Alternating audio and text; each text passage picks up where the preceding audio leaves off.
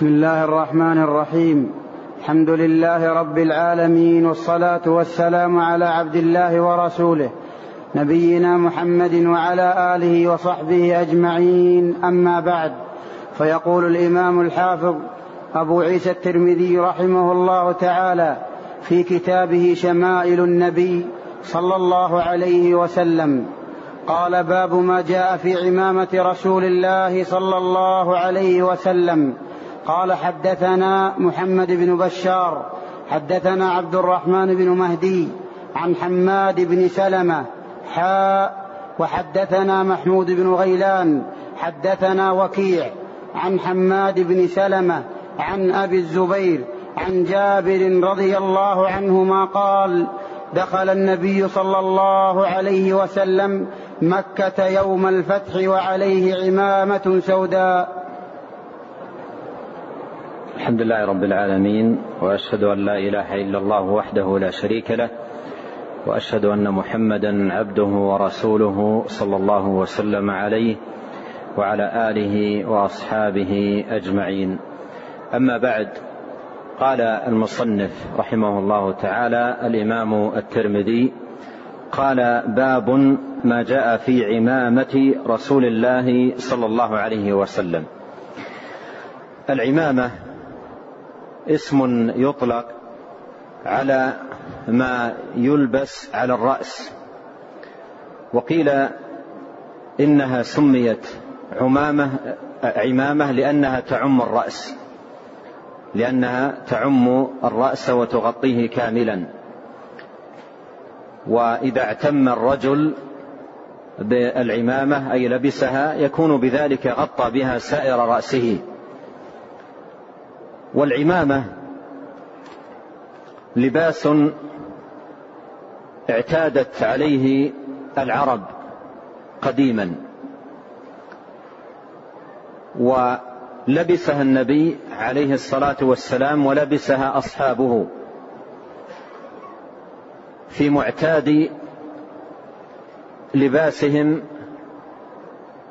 فلبسها عليه الصلاة والسلام. ولبسها أصحابه. وكنا عرفنا أن الأصل في اللباس الحل وأن للعبد أن يلبس من اللباس ما شاء سواء فيما يتعلق بما يلبس على الرأس أو ما يكسى به البدن أو ما يلبس من نعل وحذاء ونحوه في القدم. الأصل في هذه الأشياء كلها الحل. ويلبس العبد من اللباس ما شاء كما قال عليه الصلاة والسلام البس ما شئت من غير إسراف ولا مخيله لكن الواجب في ذلك كله أن يكون متقيدا بلباسه بقيود الشرع بحيث لا يكون في لباسه مخالفة. شرعية ومخالفة لما نهي العبد عنه. والعمائم وكذلك كسوة البدن من إزار وقمص ونحوها كانت موجودة عند العرب ويلبسونها ومعتادة بينهم. فلبس النبي عليه الصلاة والسلام الألبسة المعتادة. الألبسة المعتادة المعروفة. لم يميز نفسه عليه الصلاة والسلام بلباس خاص أو بهيئة خاصة وإنما لبس مما يلبس الناس. صلوات الله وسلامه عليه. كانوا يلبسون العمائم لبسها. يلبسون الإزار والرداء لبسه. يلبسون القميص لبسه. يلبسون الجبة. لبسها عليه الصلاة والسلام ولم يميز نفسه صلى الله عليه وسلم بلباس يخصه.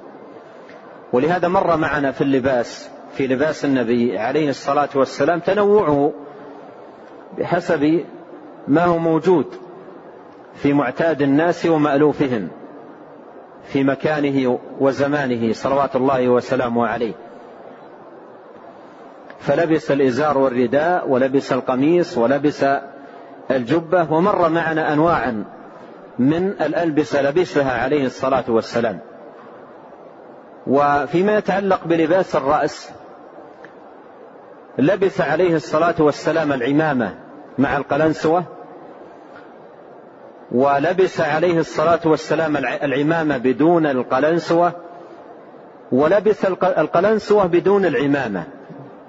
كما ذكر ذلك ابن القيم رحمه الله تعالى في زاد المعاد.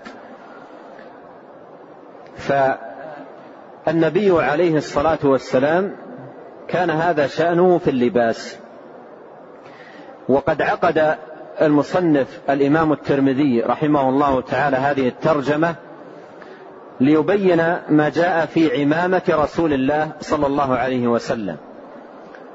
من حيث صفتها من حيث لونها من حيث آه، آه، الأحكام أو المسائل المتعلقة بها. فعقد رحمه الله تعالى هذه الترجمة لبيان ذلك. قال باب ما جاء في عمامة رسول الله صلى الله عليه وسلم. وأورد في أول هذه الترجمة حديث جابر بن عبد الله رضي الله عنهما قال دخل النبي صلى الله عليه وسلم مكة يوم الفتح وعليه عمامة سوداء وعليه عمامة سوداء. ومر معنا في الترجمة السابقة أنه دخل مكة وعلى رأسه المغفر. والمغفر عرفنا أنها آلة من آلات الحرب تستخدم لوقاية الرأس وحمايته. يصنع من الحديد. خوذة توضع على الرأس لحماية الرأس تصنع من الحديد. فثبت أن النبي عليه الصلاة والسلام دخل مكة عام الفتح وعلى رأسه المغفر وهنا في حديث جابر أنه عليه الصلاة والسلام دخل مكة وعلى رأسه عمامة سوداء. ولا تنافي بين ما هنا وما في الترجمة السابقة لاحتمال أن يكون النبي عليه الصلاة والسلام جمع بينهما بأن يكون قد لبس المغفر لحماية الرأس ومن فوقه العمامة والاحتمال أن يكون عليه الصلاة والسلام كان عليه المغفر أولا ثم لما دخل مكة واستتبت الأمور نزع المغفر ولبس العمامة. فيكون صح من حاله أنه دخل عليه المغفر ودخل أيضا وعليه العمامة. لبس المغفر أولا ولما استتبت الأمور وهدأ الأمر نزع المغفر لأنه أصبح لا حاجة إليه فالمغفر لا يلبس إلا للحاجة في الحرب. فلما هدأت الأمور واستتب الأمر نزعه عليه الصلاة والسلام ولبس العمامة السوداء. وقد ذكر أهل العلم أن النبي عليه الصلاة والسلام لم يتخذ العمامة السوداء لباسا راتبا مداوما عليه أو ملازما له بحيث إنه لا يعرف إلا بلبس العمامة السوداء. بل لبسها عليه الصلاة والسلام ولبس غيرها. ولهذا يقول العلامة ابن القيم رحمه الله تعالى في كتابه زاد المعاد قال عليه الصلاة والسلام لم يلبسه أي السواد في العمامة لباسا راتبا. لم يلبسه لباسا راتبا أي دائما مستمرا مواظبا عليه. لم يلبسه لباسا راتبا ولا كان شعاره في الأعياد والجمع والمجامع العظام البتة. لم يلبسه لباسا راتبا ولا كان شعارا له في الأعياد والجمع والمجامع العظيمة. وإنما اتفق له لبس العمامة السوداء يوم الفتح. وإنما اتفق له لبس العمامة السوداء يوم الفتح. قال دون سائر الصحابة دون سائر الصحابة يعني أن لم ينقل أن الصحابة دخلوا مكة, مكة معه عليهم العمائم السود ولو كان هذا الأمر سنة لازمة لكان الصحابة رضي الله عنهم الأسبق لذلك والأحرص عليه. فلم ينقل أنهم دخلوا مكة وعليهم العمائم السود وإنما هذا وقع للنبي عليه الصلاة والسلام اتفاقا. كما ذكر ذلك العلامة ابن القيم رحمه الله تعالى. وأيضا فيما يتعلق بهذه العمامة خاصة التي دخل مكة عليه الصلاة والسلام وهي عليه لم يذكر في الحديث أن لها ذؤابة لم يذكر في الحديث أن لها ذؤابة أي شيئا أو جزءا من العمامة أرسله بين كتفيه. في في من وراء من ورائه عليه الصلاة والسلام. لم يذكر ذلك. وسيأتي معنا في بعض الأحاديث الآتية ذكر الذؤابة وهنا لم تذكر لم يذكر أنه عليه الصلاة والسلام اتخذ في هذه العمامة الذؤابة ولهذا يقول ابن القيم في الزاد لم يذكر في حديث جابر الذي هو هذا الحديث قال لم يذكر في حديث جابر ذؤابة لم يذكر في حديث جابر ذؤابة. فدل ذلك على أن الذؤابة لم يكن يرخيها دائما بين كتفيه. لم يكن يرخيها دائما بين كتفيه. ولهذا يأتي في بعض الأحاديث ذكر العمامة ولا تذكر الذؤابة يعني توصف العمامة. ولا يذكر أن لها ذؤابة وأحيانا يأتي في بعض الأحاديث ذكر الذؤابة. أي جزءا من العمامة يكون متدليا في من الوراء بين الكتفين.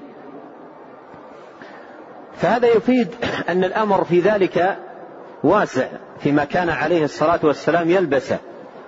يلبس العمامة بالذؤابة وبدون يلبس العمامة بالقلنسوة وبدون يلبس القلنسوة بالعمامة وبدون. كل هذا جاء عنه عليه الصلاة والسلام في لباسه. كما ذكر ذلك العلامة ابن القيم رحمه الله تعالى في كتابه زاد المعاد. نعم.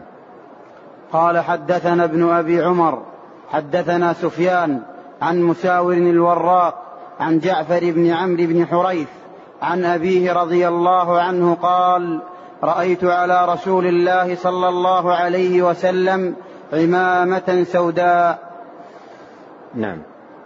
قال حدثنا محمود بن غيلان ويوسف بن عيسى قال حدثنا وكيع عن مساور الوراق عن جعفر بن عمرو بن حريث عن أبيه رضي الله عنه أن النبي صلى الله عليه وسلم خطب الناس وعليه عمامة سوداء.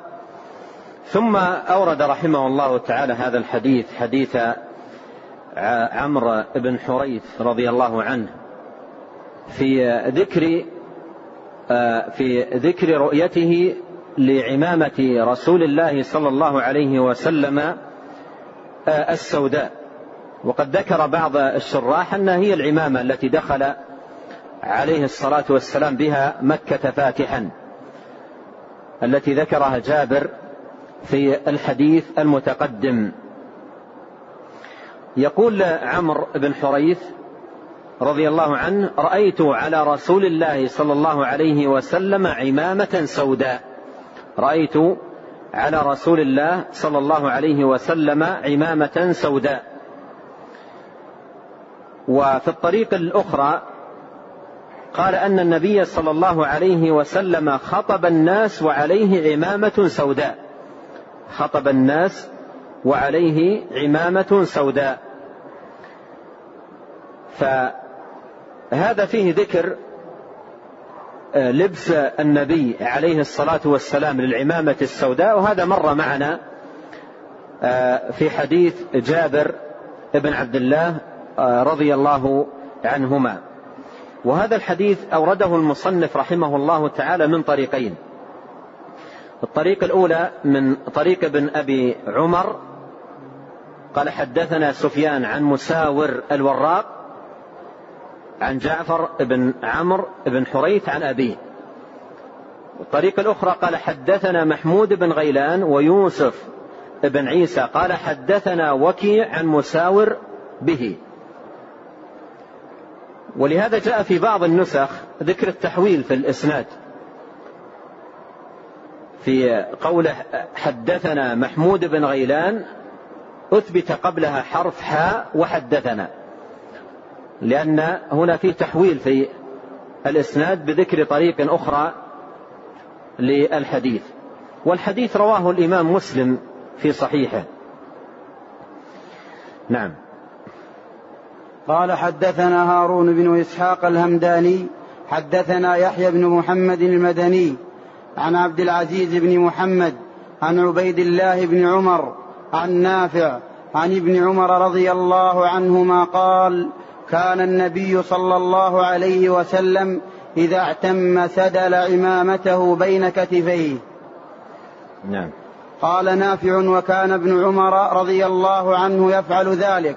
قال عبيد الله ورأيت القاسم بن محمد وسالم يفعلان ذلك. وسالم وسالم يفعلان ذلك.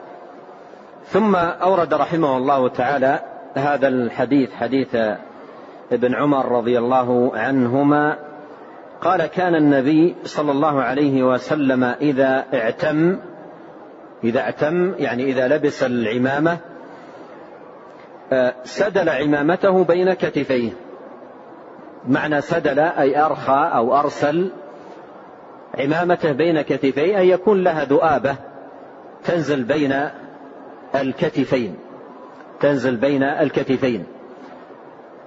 قال آه، قال نافع وكان ابن عمر رضي الله عنه يفعل ذلك أي يفعل في عمامته مثل مثل ذلك يعني يجعل لها ذؤابة بين كتفيه. وكذلك القاسم بن محمد وسالم يفعلان ذلك يفعلان ذلك أي يجعلان لها ذؤابة يرسلانها بين الكتفين. والحديث في إسناده يحيى بن محمد المدني صدوق يخطئ. لكن ذكر العلامة الألباني رحمه الله في سلسلته الصحيحة برقم 716 طرقا وشواهد لهذا الحديث يتقوى بها. يتقوى بها. نعم. قال حدثنا يوسف بن عيسى حدثنا وكيع حدثنا أبو سليمان هو عبد الرحمن بن الغسيل عن عكرمة عن ابن عباس رضي الله عنهما أن النبي صلى الله عليه وسلم خطب الناس وعليه عصابة دسماء. ثم ختم رحمه الله تعالى الترجمة بحديث ابن عباس رضي الله عنهما أن النبي صلى الله عليه وسلم خطب الناس وعليه عصابة دسماء. وعليه عصابة دسماء. العصابة ما يلف به الرأس ويعصب. وهي بمعنى العمامة. وهي بمعنى العمامة. عليه عصابة أي عليه عمامة. مثل ما سبق في حديث جابر وحديث عمر رضي الله عنهما. وقوله دسماء قال ابن الأثير في كتابه النهاية في غريب الحديث أي سوداء. دسماء أي سوداء. فيكون قوله قول ابن عباس وعليه عصابة دسماء هو بمعنى ما جاء في حديث جابر وحديث عمرو بن حريث وعليه عمامة سوداء وعليه عمامة سوداء هو بمعناه. وبهذا يكون المصنف رحمه الله تعالى أنهى ما يتعلق بذكر العمامة عمامة رسول الله صلى الله عليه وسلم. ومما ينبه عليه هنا أنه لم يصح عن النبي صلى الله عليه وسلم أي حديث في ذكر فضل العمامة؟ أو ذكر فضل لبس العمامة؟ أو ذكر فضل الصلاة بالعمامة؟ أو نحو ذلك لم يصح بذلك عن النبي صلى الله عليه وسلم حديث كما قال ذلك أهل العلم والمعرفة بحديثه صلوات الله وسلامه عليه. وكل ما صح في هذا الباب لبسه عليه الصلاة والسلام للعمامة. لبسه عليه الصلاة والسلام للعمامة وأنه كان عليه الصلاة والسلام يلبسها. لكن لم ينقل عنه حديث واحد صحيح في ذكر فضل لبس العمامة أو فضل الصلاة بالعمامة. ويروى في الباب أحاديث لا تصح بين واه وموضوع. ومكذوب على الرسول عليه الصلاة والسلام مثل صلاة بعمامة خير من خمسة وعشرين صلاة بلا عمامة وجمعة بعمامة خير من سبعين جمعة بلا عمامة وإذا مشى الرجل بعمامة فر منه الشيطان. وأشياء من هذا القبيل كلها لا تصح كلها لا تصح. ولا يجوز نسبتها إلى النبي عليه الصلاة والسلام وتوجد في الكتب التي لا خبرة عند أهلها ولا تمييز عندهم بين صحيح وضعيف وموضوع. ولهذا قد توجد في بعض الكتب وقد يتناقلها بعض العوام لكن كما قال أهل الخبرة والعلم والدراية بحديثه عليه الصلاة والسلام لم يصح حديث عنه صلى الله عليه وسلم في فضل لبس العمامة ولم يصح عنه حديث في فضل الصلاة بالعمامة لم يصح عنه في ذلك شيء. وإنما الذي صح أو كل ما صح في هذا الباب لبسه عليه الصلاة والسلام للعمامة. وعرفنا أن آه، هديه عليه الصلاة والسلام في هذا الباب يلبس مما يلبس الناس. يلبس مما يلبس الناس. والعرب الذي هو عليه الصلاة والسلام منهم ونشأ بينهم هذا لباسهم. معروف هذا اللباس عندهم قديما قبل الإسلام. العمائم والأزر والقمص ونحو هذه الألبسة كلها موجودة. فكان عليه الصلاة والسلام يلبس مما يلبس الناس مما يلبس الناس صلوات الله وسلامه عليه ولم يميز نفسه بلباس يخصه أو بهيئة تخصه عليه الصلاة والسلام في اللباس وإنما كان يلبس ما اتفق وما تيسر من الألبسة التي يلبسها الناس. ولهذا إذا قيل آه، هل لبس العمامة هل لبس العمامة سنة بحيث أن يلبسها الرجل تسننا؟ هل لبس العمامة سنة؟ أو أن لبسها أمر راجع لعادة الناس. وهل للإنسان أن يلبس العمامة؟ هل للإنسان أن يلبس العمامة؟ وخاصة إذا كان في في بلد لا تعرف فيه. لا تعرف فيه العمامة وليست لباسا معتادا. الأصل في الإنسان أن يلبس من لباس أهل بلده. ولا يميز نفسه بشيء لا يميز نفسه بشيء عن أهل بلده يمتاز به ويشتهر. وقد جاء عنه عليه الصلاة والسلام النهي عن لباس الشهرة. فيلبس مما يلبس أهل بلده. إن كانوا يلبسون الأزر والأردية يلبس مثلهم. إن كانوا يلبسون القمص يلبس مثلهم. إذا كانوا يلبسون السراويل الفضفاضة وعليها القمص يلبس مثلهم. لكن لا لا يخالف. إذا كانوا يلبسون الحرير لا يلبس الحرير. إذا كانوا يسبلون لا يسبل. إذا كانوا يخالفون في ألبستهم لا يخالف. لكن إذا كانت ألبستهم ليس فيها مخالفة شرعية فإنه يلبس مما يلبس أهل بلده. وأنقل هنا بعض الفتاوى المهمة في هذا الباب لأهل العلم لأن هذا الأمر قد يحصل فيه شيء من الاشتباه والالتباس وقد يشدد فيه بعض الناس في غير موضع الشدة وفي غير بابها. بعض الناس قد يشدد في أمور هي من العادات. وتجده يفوت أمورا هي من الفرائض والواجبات. آه، سئل آه، مشايخنا الكرام في اللجنة الدائمة للإفتاء سألهم سائل قال أعفيت لحيتي وقصرت ثوبي ولبست العمامه بفضل الله. اتباعا واقتداء ولكن الغريب في الأمر أن الكثير والكثير من الناس أنكر علي ذلك لأنه في بلد لا لا لا, لا يعرف فيه آه، لبس العمامة. قال فأنكر علي آه، الكثير واستهزأوا بي لترك الغترة والشماغ والعقال. وينظرون إلي بسخرية واستنكار. وكأني أفعل شيئا منكرا وغريبا. فهل الرسول عليه الصلاة والسلام لبس العمامة؟ وهل هي سنة مؤكدة؟ وهل هذه العمامة لا تصلح لهذا الزمان الذي نحن فيه؟ وما هي صفات رسول الله صلى الله عليه وسلم في لبس العمامة؟ وهل كانت لها ألوان كالأبيض والأسود؟ وهل آثم على لبسها؟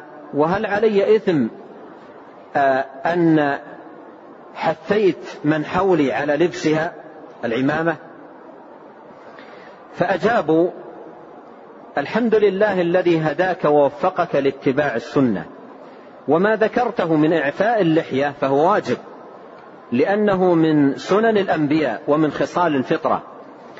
وقد نهى النبي صلى الله عليه وسلم عن حلق اللحية وقصها لما فيه من التشبه بالكفار. وأما تقصير الثوب فالواجب تقصيره إلى الكعبين وما نزل عن الكعبين فهو إسبال محرم وكبيرة من كبائر الذنوب. وسيأتي عند المصنف رحمه الله ترجمة خاصة بذلك.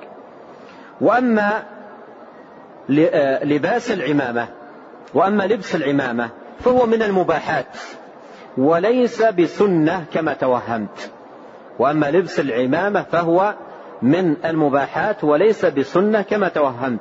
والأولى أن تبقى على ما يلبسه أهل بلدك على رؤوسهم من الغترة والشماغ ونحوه. وأما استهزاء الناس بك بسبب تمسكك بالدين وحرصك على اتباع السنة فلا تلتفت إليه ولا يهمك. وفقنا الله وإياك للفقه في الدين والعمل بسنة سيد المرسلين. هذه الفتوى وقع عليها سماحة الشيخ عبد العزيز بن باز رحمه الله والشيخ عبد العزيز آل الشيخ والشيخ عبد الله بن غديان والشيخ صالح الفوزان والشيخ بكر أبو زيد رحم الله من مات منهم وحفظ الأحياء.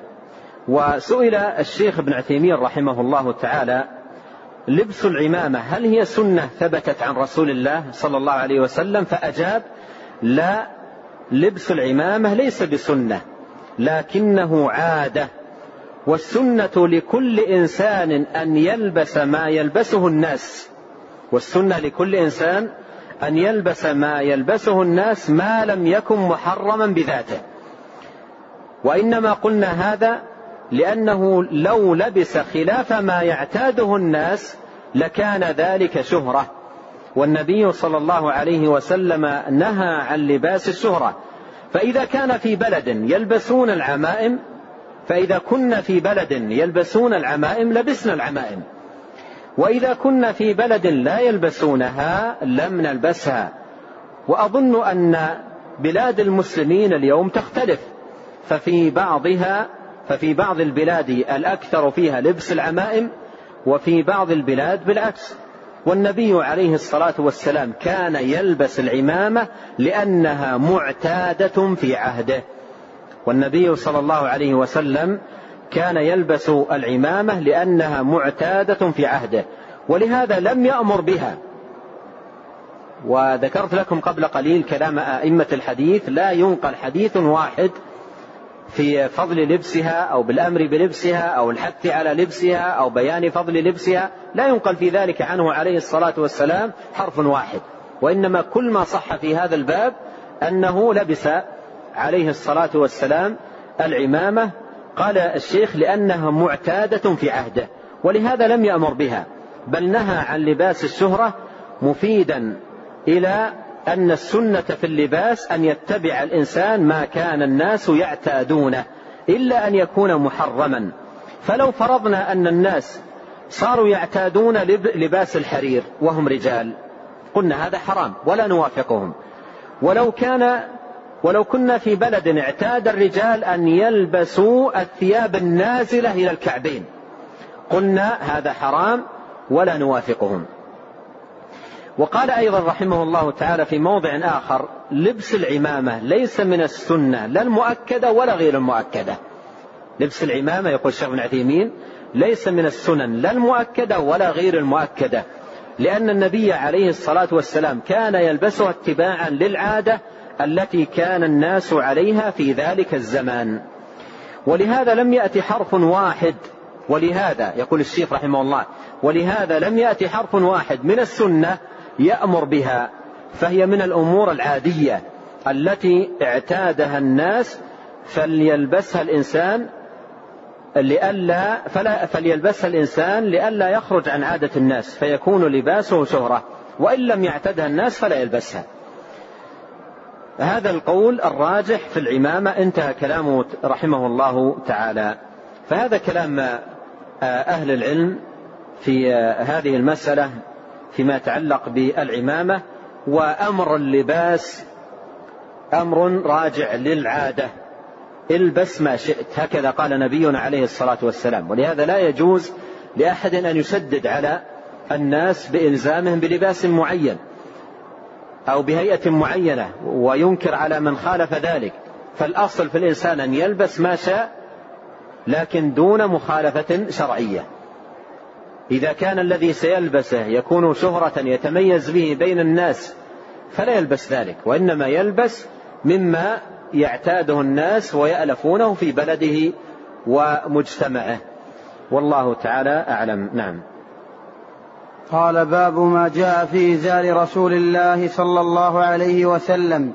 قال حدثنا أحمد بن منيع حدثنا إسماعيل بن إبراهيم حدثنا أيوب عن حميد بن هلال عن أبي بردة قال أخرجت إلينا عائشة رضي الله عنها كساء ملبدا وإزارا غليظا فقالت قبض روح رسول الله صلى الله عليه وسلم في هذين.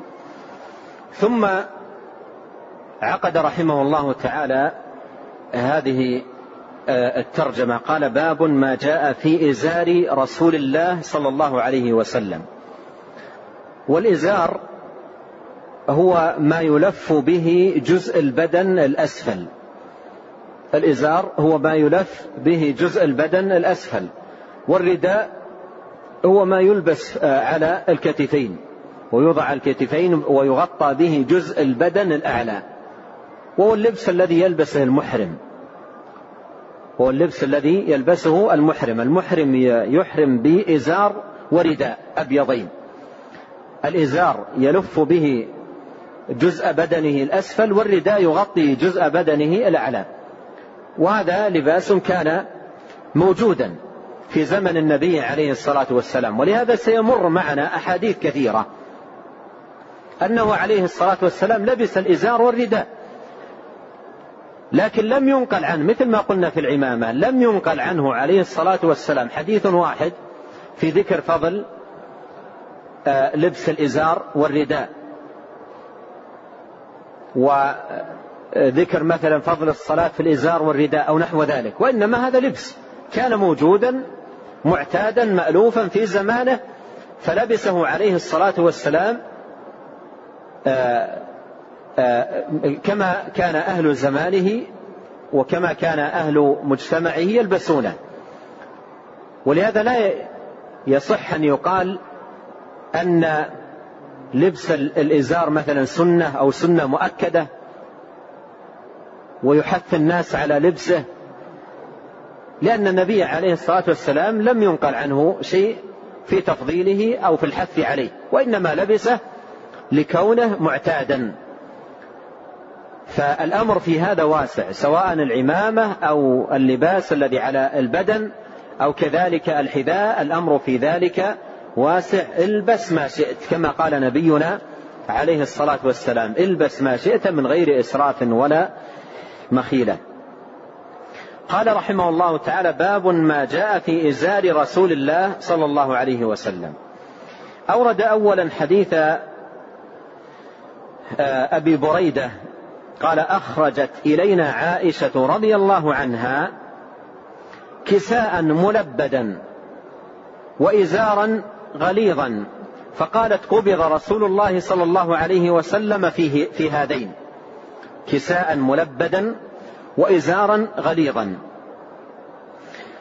كساء ملبدا الكساء معروف.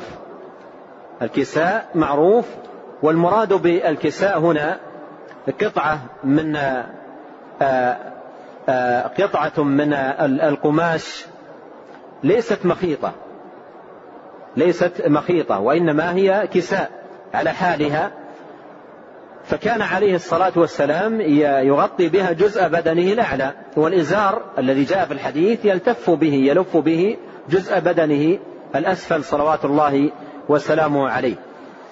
قالت قال, قال أخرجت إلينا عائشة رضي الله عنها كساء ملبدا ومعنى قولها رضي الله عنه ملبدا الملبد الذي ثخن وسطه وصار صفيقا سميكا حتى آه، أصبح آه، شبيها بالملبد الملبد. الذي يكون تلبد عليه أشياء وتراكمت عليه أشياء فهو كساء سميك. كساء سميك وصفيق ثقيل. وإزارا غليظا أي آه، إزارا سميكا.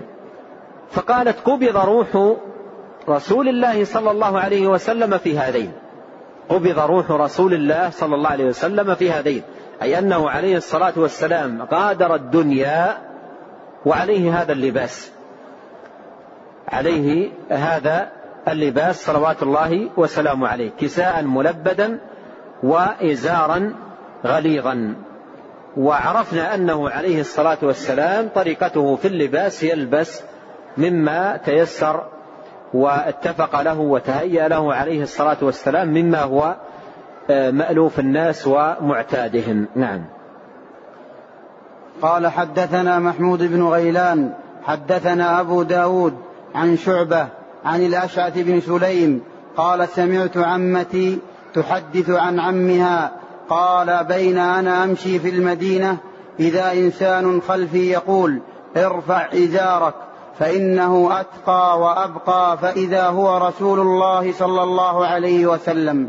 فقلت يا رسول الله إنما هي بردة ملحاء. قال أما لك في أسوة؟ فنظرت فإذا إزاره إلى نصف ساقيه. ثم أورد رحمه الله تعالى هذا الحديث عن عمة الأشعث ابن سليم عن عمة عن عن نعم قال عن الأشعث بن سليم قال سمعت عمتي تحدث عن عمها. قال بين أنا أمشي بالمدينة إذا إنسان خلفي. عمها لم يذكر وجهالة الصحابي لا تضر. جهالة الصحابي لا تضر. وعمته عمة الأشعث بن سليم عمة الأشعث بن سليم لا تعرف. وجاء في المسند الإمام أحمد رحمه الله تسميتها رهم وهي مجهولة. فالإسناد ضعيف الإسناد ضعيف لكن جاء له شاهد في مسند الإمام أحمد من حديث الشريد رضي الله عنه فيتقوى به الحديث. يتقوى به الحديث. قال عمها بين أنا أمشي بالمدينة. بين أنا أمشي بالمدينة. إذا إنسان خلفي يقول ارفع إزارك. ارفع إزارك. والإزار عرفناه. الإزار يلف به جزء البدن الأسفل. ولاحظ قول النبي صلى الله عليه وسلم ارفع إزارك. لأن الذي يلبس الإزار في الغالب وهذا نلاحظه في الحج والعمرة الإزار في الغالب يسترخي. الإزار في الغالب مع المشي يسترخي. فإذا لبس الإنسان الإزار يحتاج الأمر إلى أن يتعاهد إزاره. يتعاهد إزاره أن لا ينزل أسفل الكعبين. ومع المشي كل ما مشى يسترخي بخلاف القميص. القميص امشي ما شئت من المسافات ما ما ينزل على مسافته هي هي. لكن الإزار إذا مشيت وأطلت المشي تجد أنه استرخى فيحتاج إلى أن تنهضه وترفعه إلى الأعلى. فكان عليه إزار واسترخى إزاره نزل نزل إزارة فقال قال له النبي عليه الصلاة والسلام ارفع إزارك. ارفع إزارك. فإنه أتقى وأبقى. أتقى أي بينك وبين الله عز وجل في تحقيق تقواه بطاعته سبحانه وتعالى وفعل ما شرع وأمر جل وعلا. فإنه أتقى. أتقى أي لربك. وأبقى أي لثوبك. لأنك إذا رفعت ثوبك فإنه أبقى له. يعني تطول مدة بقاء عندك. بخلاف إذا أرخيته تؤثر فيه الأرض من أسفل فلا يبقى معك مدة طويلة. بينما إذا رفعته حققت فائدتين. أتقى لربك وأبقى لثوبك. وجاء في بعض الروايات أنقى لثوبك. أنقى لثوبك. من النقاء والسلامة من ال ال ال ال الوسخ ونحوه. بينما المرأة شرع لها أن ترخي. ولهذا إحدى الصحابيات رضي الله عنها لما سمعت النبي صلى الله عليه وسلم يأمر برفع الإزار ظنت أن الحكم يشمل النساء قالت إذا تنكشف. عورتنا عن الرجل. قال قال أرخينه شبر أرخينه شبر يعني ينزل عن الرجل شبر في الأرض. قال أرخينه شبر قالت إذا تنكشف. إذا تنكشف يعني مع المشي قد تنكشف تظهر القدم. قال أرخينه ذراع. والذراع من المرفق إلى نهاية الأصابع. أرخينه ذراع. والمرأة لما كانت مأمورة بالستر مأمورة بالستر وكان الستر في في حقها يعد صيانة لها وحفاظا لها عن النظرات المشينة والنظرات الآثمة والنظرات الخاطئة أمرت بأن ترخي ثوبها. هذا الإرخاء من أجل مصلحة الستر وإن كان الثوب ربما يعرض له ما يعرض له لكن أمام مصلحة كبرى وهي ستر قدميها ستر قدميها. قال فإنه أتقى وأبقى فإذا هو رسول الله صلى الله عليه وسلم أي إذا القائل رسول الله صلى الله عليه وسلم. فقلت يا رسول الله إنما هي بردة ملحاء. إنما هي بردة ملحاء. الملحى يطلق هذا على المكون من لونين آه، أسود وأبيض. مثل ما جاء في الحديث ضحى النبي صلى الله عليه وسلم بكبشين أملحين موجوئين أملحين يعني بياض مع سواد. أملحين بياض مع سواد. فقوله ملحى يعني آه، فيها سواد وبياض. وكأنه أراد والله تعالى أعلم. وهذا أشار إليه بعض الشراح. كأنه أراد أنه ليس هذا هذا هذا الثوب أو هذا اللباس بهذه الصفة أسود وأبيض ليس من ثياب التي تدعو إلى فخر أو خيلاء. لا لا تدعو إلى ذلك. ولهذا قال إنما هي بردة ملحة يعني بردة متواضعة. فلا تدفع الإنسان للفخر حتى لو نزلت عن الكعب لا تدفعه إلى الفخر قال أما لك في أسوة؟ أما لك في أسوة؟ فنظرت فإذا إزاره إلى نصف, إلى نصف ساقيه. فإذا إزاره عليه الصلاة والسلام إلى نصف ساقيه. وهذا فيه جواب على شبهة أحيانا يثيرها بعض الناس. بعضهم يقول أنا لم أرخه خيلاء ويحملون الأحاديث التي جاءت في الباب على أنه إذا لبسها خيلاء أو كبرا. وقد فسر عليه الصلاة والسلام الكبر بأنه بطر الحق وغمط الناس. وإذا كان المسلم يعلم أن نبينا عليه الصلاة والسلام صحت عنه أحاديث كثيرة جدا في التحذير من الإسبال. قال ما أسفل الكعبين من الإزار ففي النار. ليس الإزار وإنما الموضع. الموضع يعني موضع الذي يكون أسفل من الكعبين له هذا الوعيد في النار. وما الذي يرضى بهذا الوعيد؟ ولا يأتي الوعيد إلا بالنار لا يأتي الوعيد بالنار إلا في كبيرة. لا يأتي الوعيد على عمل ما بالنار إلا في كبيرة من الكبائر. وجاء في صحيح مسلم أن النبي عليه الصلاة والسلام قال ثلاثة لا يكلمهم الله ولا ينظر إليهم.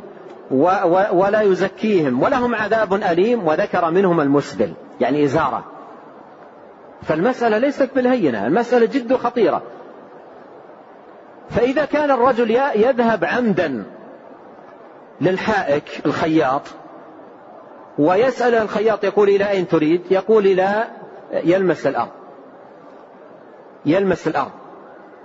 ليست الآن القضية قضية أن ثوبه أو إزارة يسترخي وإنما عن عمد يختار عند الحائك أن يكون ثوبه إلى أسفل إلى أسفل من الكعبين إلى أن يلمس الأرض.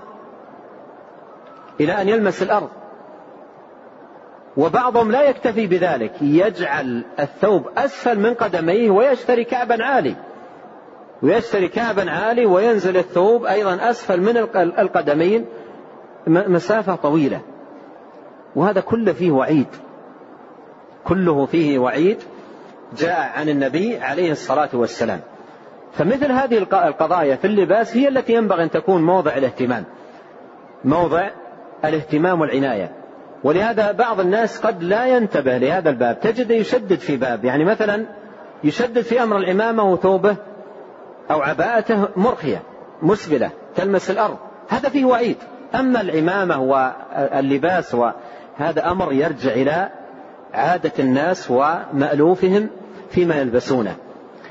فيحذر المسلم في قضية اللباس من أي مخالفة تخالف هدي النبي صلى الله عليه وسلم ونهجه وصراطه المستقيم.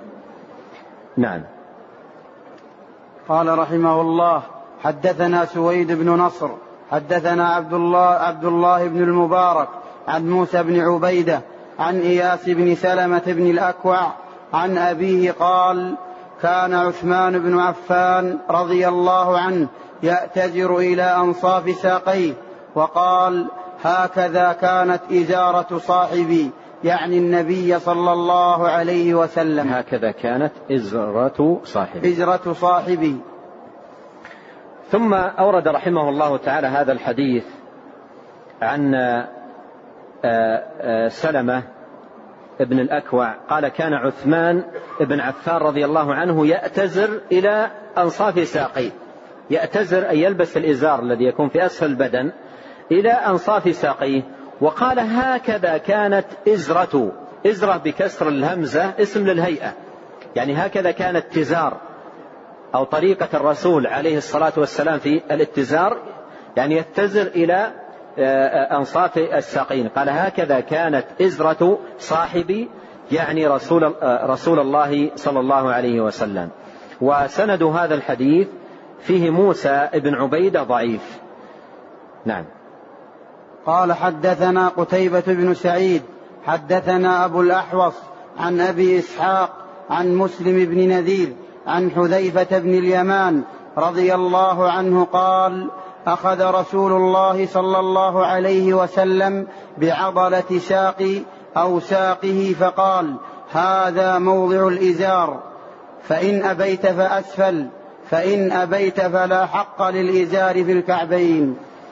ثم ختم رحمه الله تعالى هذه الترجمة بحديث حذيفة بن اليمان رضي الله عنه قال أخذ رسول الله صلى الله عليه وسلم بعضلة ساقي أو ساقه شك أحد الرواة.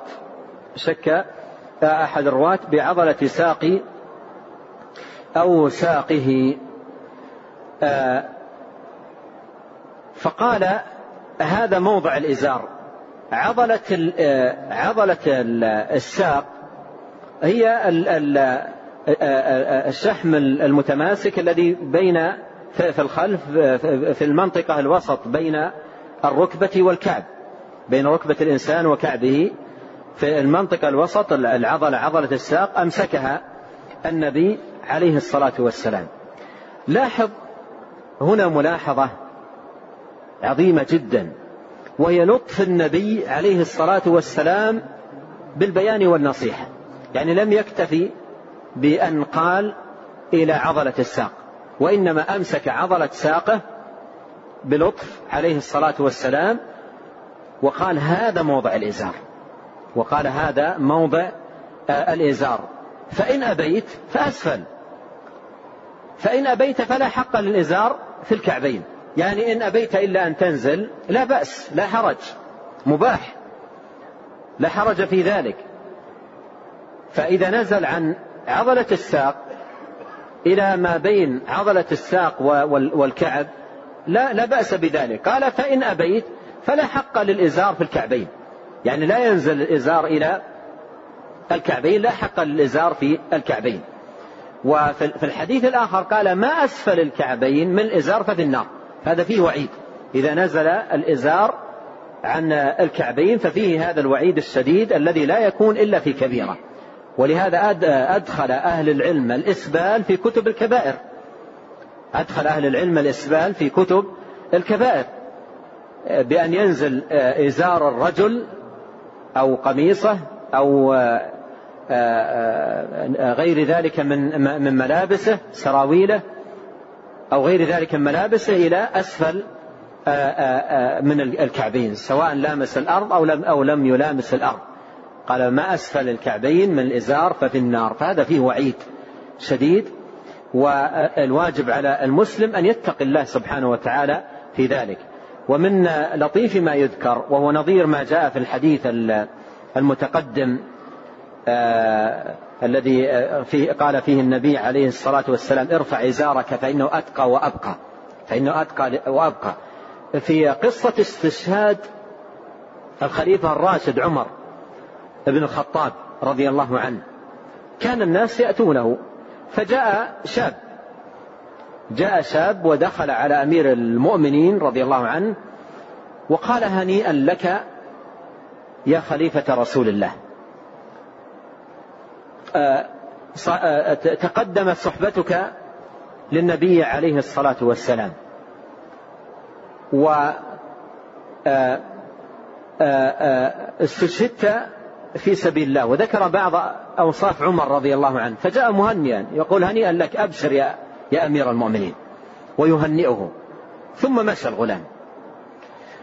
قبل أن يمشي قال له عمر رضي الله عنه وأرضاه وددت أن الأمر كفافا لا لي ولا علي. وددت أن الأمر كفافا لا لي ولا علي. وهذا من كمال تواضع السلف وخوفهم مع حسن العمل. الحسن البصري رحمه الله تعالى قال كلمة عظيمة قال المؤمن جمع بين إحسان ومخافة والمنافق جمع بين إساءة وأمن. فالصحابة أحسنوا وأتقنوا في العمل وأجادوا وأيضا خافوا. والذين يؤتون ما آتوا وقلوبهم وجلة أنهم إلى ربهم راجعون. قالت عائشة رضي الله عنها أهو الرجل يسرق ويزني ويقتل ويخاف أن يعذب؟ قال لا يا ابنة الصديق ولكنه الرجل يصلي ويصوم ويتصدق ويخاف لا يقبل. ولهذا جمع السلف الصحابة وغيرهم بين إحسان وإتقان وإجادة في العمل وفي الوقت نفسه خوف. بينما من سواهم عنده إساءة في العمل وفي الوقت نفسه آمن. فقال عمر رضي الله عنه وددت, وددت أن الأمر كفاف لا لي ولا علي. وددت أن الأمر كفافا لا لي ولا علي. فذهب الغلام فرأى عليه رأى رضي الله عنه ثوب الغلام مسبل. فقال ادعوا لي الغلام. ردوا علي الغلام. وهو في تلك الحال آه، بطنه يثعب دما وإذا سقوه الحليب خرج ويغمى عليه ويفيق. وهو في تلك الحال قال ردوا علي الغلام. يعني لاحظ في مثل هذه الحالة العصيبة الحرجة لاحظ ثوب الغلام نازلا. قال ردوا علي الغلام. فرجع الغلام. قال يا يا ابن أخي بهذا الأسلوب يا ابن أخي ارفع ثوبك فإنه أتقى لربك وأبقى لثوبك. يا ابن أخي ارفع ثوبك فإنه أتقى لربك وأبقى لثوبك. إذا رفعت ثوبك هذا أتقى لله لأنك تكون أطعت الله وتجنبت ما نهاك الله سبحانه وتعالى عنه. وأبقى لثوبك لأن هذا أسلم للثوب أطول في مدته وعمره وسلامته من الأشياء التي تعرضة للوسخ أو للتلف. فلما يفوت رضي الله عنه هذه المناصحة في هذا الأمر العظيم وهو في هذا الباب وفي هذا الموضع رضي الله عنه وأرضاه. فإذا هنا حقيقة نستفيد فائدة في, في, في أمر اللباس وهو أن النبي عليه الصلاة والسلام عندما نطالع مجموعة أحاديث التي جاءت تتعلق باللباس نجد أن الإنكار إذا طالعنا الأحاديث أو مجموع الأحاديث الواردة عنه عليه الصلاة والسلام في أمر اللباس وكذلك الآثار المروية عن السلف رضي الله عنهم ورحمهم نجد أن الإنكار ينصب على ما كان فيه مخالفة. لبس الحرير أو أسبل أو نحو ذلك. وأما ما سوى ذلك فالأمر ماضي على الإباحة وأن يلبس العبد ما شاء من الثياب واللباس ما لم يكن فيه مخالفة لشرع الله تبارك وتعالى. هذا الحديث حديث حذيفة بن اليمان في إسناده أبو إسحاق مدلس وقد عنعن وفي إسناده أيضا مسلم بن نذير مقبول والمقبول لا يحتج بحديثه إلا إذا وجد من يتابعه عليه. والعلامة الألباني رحمه الله تعالى صحح هذا الحديث لغيره صححه لغيره في سلسلته الصحيحة برقم 2366 والله تعالى أعلم وصلى الله وسلم على عبده ورسوله نبينا محمد وآله وصحبه أجمعين. جزاكم الله خيرا وبارك الله فيكم وغفر الله لنا ولكم وللمسلمين. هذا يقول أين يوزع هذا الكتاب؟ نحن نحضر الدرس. الكتاب أعلنا بالأمس وأيضا أعلنا قبل هذه المرة أو قبل الأمس في عند البوابة رقم سبعة في الناحية. الغربية. في الباب رقم سبعة في الجهة الغربية عند في جهة الساحات. نعم. هذا ووقت التوزيع من الساعة الخامسة عصرا إلى المغرب. إلى هذا وقت التوزيع. والكتاب متوفر. وفي بداية الأمر كنا نحضر الإخوان هنا لكن صار في تزاحم وتدافع. لا يتناسب مع المكان. فالآن يعني أصبح الكتاب موجود في من الخامسة إلى قرب المغرب. وكل أخ من الزوار نسخة موجودة يتفضل في هذا الوقت ويستلمها من الإخوان. ولا يشترط من يأخذ نسخة أن يحضر الدرس كاملا. إذا حضرت مرة مرتين ما في أي حرج وتأخذها نسخة لك تستفيد منها ويستفيد منها أولادك وأهل بيتك. وهذا الكتاب كتاب عظيم ومبارك يجمع لك هدي النبي عليه الصلاة والسلام وسيأتي فيه أبواب عظيمة جدا في آدابه وأخلاقه ومعاملاته وأمور. هي حقيقة تعتبر منهج متكامل للمسلم في حياته في عبادته في أخلاقه في تعامله في غير ذلك من الأمور منهج جامع في هذا الكتاب العظيم للإمام الترمذي رحمه الله تعالى. نعم. يقول هل من السنة تغطية الرأس في الصلاة؟ آه تغطية الرأس في الصلاة. إن كان من باب الزينة عملا بقوله جل وعلا خذوا زينتكم عند كل مسجد. فإذا كانت لباس الإنسان يلبسها لأنها من زينته ومن جماله في لباسه. لكن إن صلى بغير إن صلى حاسر الرأس لا يقال إن صلاته تبطل أو لا تصح. والمسلمون كلهم في في الحج والعمرة يصلون حاسرين عن رؤوسهم تعبدا لله جل وعلا. فالشاهد حسر الرأس ليس مبطلا للصلاة. ولا يقال أن الصلاة لا, تصح أو تبطل. آه، وإنما إذا صلى الإنسان صلاة كاملة بأركانها وشروطها وواجباتها فصلاته تامة سواء كان آه، مغطيا رأسه أو ليس مغطيا رأسه. لكن إن لبس فهذا من آه، من باب الكمال ومزيد الحسن والجمال لقوله خذوا زينتكم عند كل مسجد. نعم. يقول في الحديث أخرجت إلينا عائشة رضي الله عنها كساء ملبدا وإزارا غليظا فقالت قبض روح رسول الله صلى الله عليه وسلم في هذين وفي حديث موته صلى الله عليه وسلم غسل في ثيابه. كيف الجمع بينهم؟ في غسل في ثيابه أي كانت عليه عليه الصلاة والسلام. كانت عليه وغسل وهي عليه يعني لم يجرد عنها وإنما غسل وهي عليه. وثم بعد ذلك كف عليه الصلاة والسلام. وأيضا كان أيضا كما جاء في الحديث الآخر في الصحيح كان معه خميلة يغطي بها وجهه وإذا اغتم كشفها. عليه الصلاة والسلام عن وجهه وقال لعنة الله على اليهود والنصارى اتخذوا قبور أنبيائهم مساجد. قالت يحذر آه، قالت رضي الله عنها يحذر مما صنعوا. نعم. يقول ما تنصحون من يقول أن تقصير الثياب سنة والمسألة خلافية؟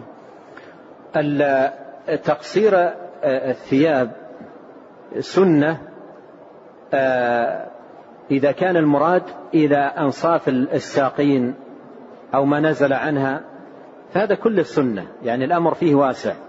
لكن ما أسفل الكعبين هذا آه، آه، إسبال الإزار إلى أسفل من الكعبين هذا أمر محرم. هذا أمر محرم. لأن النبي عليه الصلاة والسلام لا يقول في سنة والسنة عرفها الفقهاء أنه يثاب فاعلها ولا يعاقب تاركها. لا يقول في سنة عليه الصلاة والسلام ما أسفل الكعبين من الإزار ففي النار. هذا لا يقوله عليه الصلاة والسلام في سنة. ولا يقول في سنة ثلاثة لا ينظر الله إليهم ولا يكلمهم ولا يزكيهم ولهم عذاب أليم المسبل. لا يقول هذا في سنة. السنة آه، عرفت بأنها ما يثاب فاعلها ولا يعاقب تاركها. فهل هذا سنة؟ يعني لا يثاب الفاعل ولا يعاقب ولا يعاقب التارك؟ إذا ما معنى قوله ما أسفل الكعبين من الإزار ففي النار؟ وما معنى قوله ثلاثة لا ينظر الله إليهم ولا يكلمهم ولا يزكيهم ولهم عذاب أليم؟ وذكر منهم المسبل والحديث في صحيح مسلم. وأهل العلم كما ذكرت أدرجوا الإسبال في كتب الكبائر. أدرجوا الإسبال في كتب الكبائر. نعم. يقول إذا عاش أو سافر المسلم في إلى بلد الكفار ماذا يلبس؟ المسلم إذا سافر إلى أي بلد غير بلده له أن يبقى على بلده على لباس بلده لأن هذا هو هذا هذا هو لباسه ويعرف أنه من هذا البلد وهذا لباسه. أو يلبس آه، لباسا يلبسه أهل البلد لا يكون في مخالفة شرعية. لا يكون في مخالفة شرعية. أما إذا كان اللباس في مخالفة شرعية أيا كانت لا يجوز له أن يشارك الناس في لباس فيه مخالفة للشرع. وعادة الكفار في ألبستهم يلبسون البناطيل الضيقة التي تحجم العورة وتصفها التي تحجم العورة وتصفها. فلا يلبس هذا لا لا سواء ذهب إليهم أو كان في في بلده. وإنما يلبس إذا احتاج إلى السراويل الواسعة أو بناطيل واسعة وعليها القميص أيضا من فوقها ويكون فضفاضا واسعا هذا ليس من ألبسة الكفار بل هو لباس موجود في كثير من البلاد الإسلامية ولا حرج فيه. البنطال إذا كان واسعا فضفاضا وعليه القميص من فوقه لا حرج في في ذلك. نعم.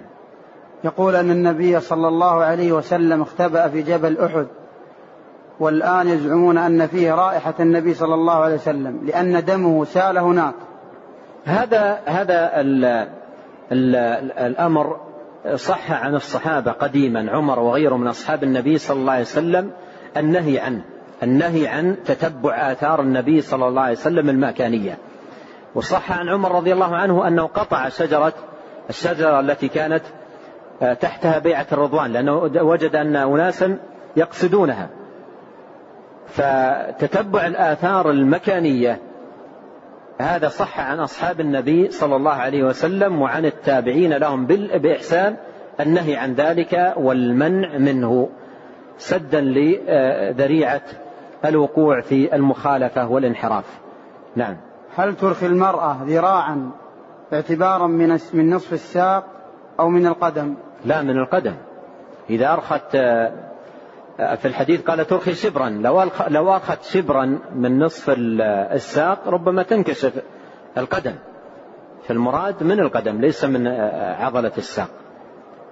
هذا يسأل عن حاء. في الإسناد ما معنى حاء هذه تعني التحول. التحول عندما يسوق ال ال ال ال الإمام الحديث بسنده ثم يريد أن يسوقه من طريق أخرى عن بعض شيوخه فإنه يأتي بحرف حاء مشعرا بذلك. مشعرا بذلك بأن فيه تحول في الإسناد بحيث أنه سيروي الحديث من طريق أخرى عن بعض شيوخه إلى أن يلتقي الإسناد مع الطريق الأولى. نعم. يقول هل من أسماء الله المسعد وما هي الصفة؟ آآ آه، آآ آه، جاء في الحديث جاء في الحديث إن الله هو القابض الباسط المسعر. لما قالوا له عليه الصلاة والسلام لا تسعر لنا قال إن الله هو الرازق إن الله هو الرازق القابض الباسط المسعر. فجاء هذا في, في, في الحديث عن النبي عليه الصلاة والسلام والصفة معروفة في معنى الحديث لأنه قال لا تسعر لنا؟ قال إن المسعر هو الله إن إن إنما المسعر هو الله لأن ارتفاع الأسعار وانخفاضها والغلاء ونحو ذلك هذا كله بيد الله سبحانه وتعالى. ولهذا سئل بعض أهل العلم قال غلت الأسعار غلت الأسعار. قال أنزلوها أو خفضوها بتقوى الله. قال غلت الأسعار. قالوا غلت الأسعار قال خفضوها بتقوى الله. يعني اتقوا الله عز وجل وراقبوه في أعمالكم في عباداتكم في أموركم. ييسر لكم الأرزاق. لأن الأرزاق بيده سبحانه وتعالى. والله تعالى أعلم وصلى الله وسلم على رسول الله.